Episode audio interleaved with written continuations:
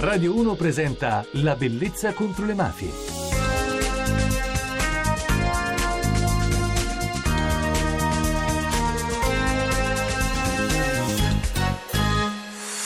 Buonanotte da Francesca Barra e benvenuti alla Bellezza contro le mafie. Nella puntata di ieri abbiamo parlato con Pina Picerno dei rifiuti tossici illegali e dunque davvero un impegno concreto e costante quello del nostro ospite che abbiamo anche questa notte e che sono molto contenta di riavere Pina Picerno, parlamentare.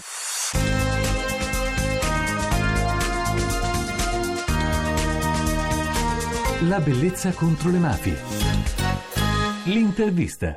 Ciao Pina. Ciao Francesca e buonasera a tutti gli ascoltatori. Allora, ci siamo lasciate ieri con un tema che è quello dei rifiuti tossici. Se ci sono dei riscontri oggettivi di persone che si sono ammalati di tumore, perché tutto questo silenzio? Sì, però ancora oggi la storia incredibile, se vuoi, è che il Consiglio dei Ministri, l'attuale governo, ricorre presso appunto la Corte dei Conti contro la legge che istituisce il registro tumori in Campania, con una motivazione incredibile, cioè siccome costa troppo eh, bisogna risparmiare e allora risparmiamo sulla pelle dei cittadini e sulla pelle dei più deboli, di chi muore e questo te la dice lunga sulle difficoltà che noi stiamo attraversando, sulle difficoltà che abbiamo a far capire che lì si sta consumando una tragedia. L'unica cosa da fare è quella di monitorare intanto quello che accade, sì. perché poi tutte le notti ci sono i cosiddetti roghi no? dei rifiuti tossici, quindi da qui il nome Terra dei Fuochi, perché perché di notte, tutte le notti ci sono questi roghi che vengono appiccati insomma da camorristi, da delinquenti e questo ovviamente causa ancora di più un aggravamento della situazione, cioè l'aria è assolutamente irrespirabile eh, in quella parte di territorio e di fronte a tutto questo il Consiglio dei Ministri ci dice che un milione e mezzo di euro sono troppi per istituire il registro tumori, quando poi la cronaca degli ultimi giorni ci racconta come purtroppo, e davvero io mi vergogno anche da parlamentare, diciamo diciamo, della Repubblica, abbiamo visto come vengono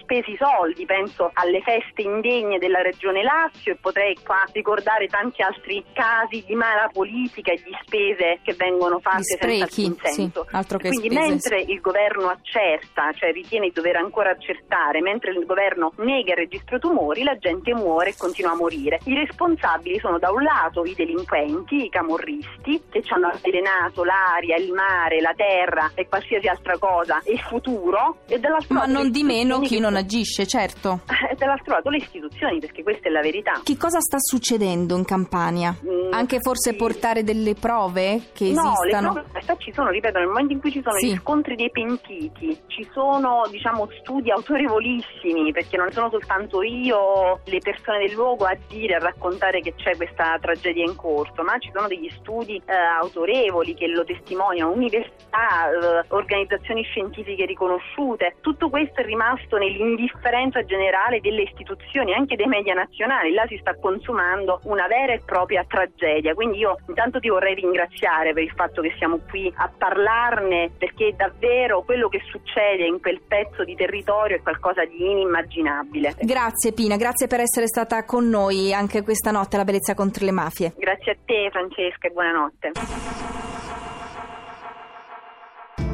Visto che siamo in chiusura di puntata, vi consiglio di sfogliare un libro. Si intitola 92, l'anno che cambiò l'Italia, a cura di Marcello Ravveduto, perché il 92 non è stato un anno qualsiasi. Lo sanno bene, fra l'altro, gli autori di questa antologia corale. Per molti, infatti, è stato il confine che ha separato la Prima Repubblica dalla cosiddetta Seconda Repubblica. E il 1992 non è stato soltanto l'anno delle stragi di Falcone e Borsellino. E lo capirete con il libro 92, l'anno che cambiò l'Italia.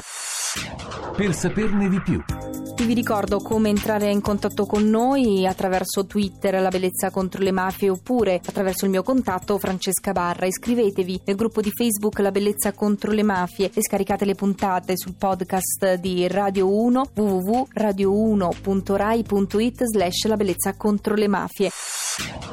La musica E questa notte io vi auguro che sia la notte dei desideri ed è per questo che vi dedico proprio il singolo di Giovanotti, La notte dei desideri. È una notte come tutte le altre notti, è una notte con qualcosa di speciale. Una musica mi chiama verso sé, come acqua verso il mare. Vedo un turbinio di gente colorata che si affolla intorno a un ritmo elementare. Attraversano la terra desolata per raggiungere qualcosa di migliore.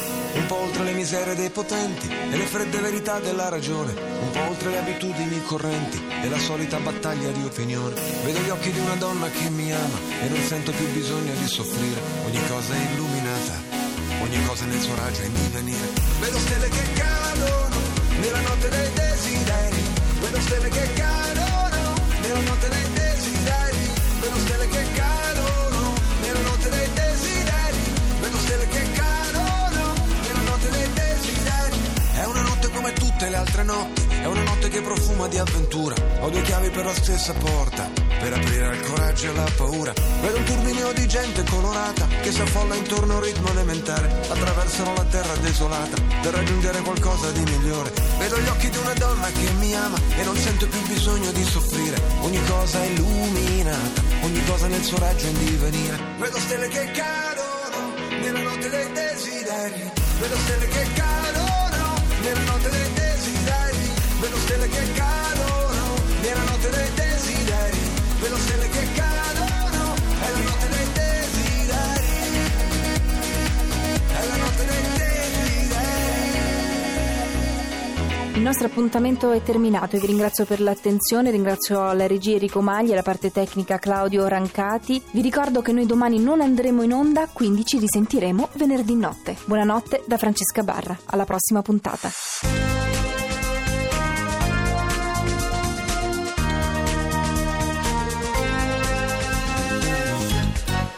La bellezza contro le mafie.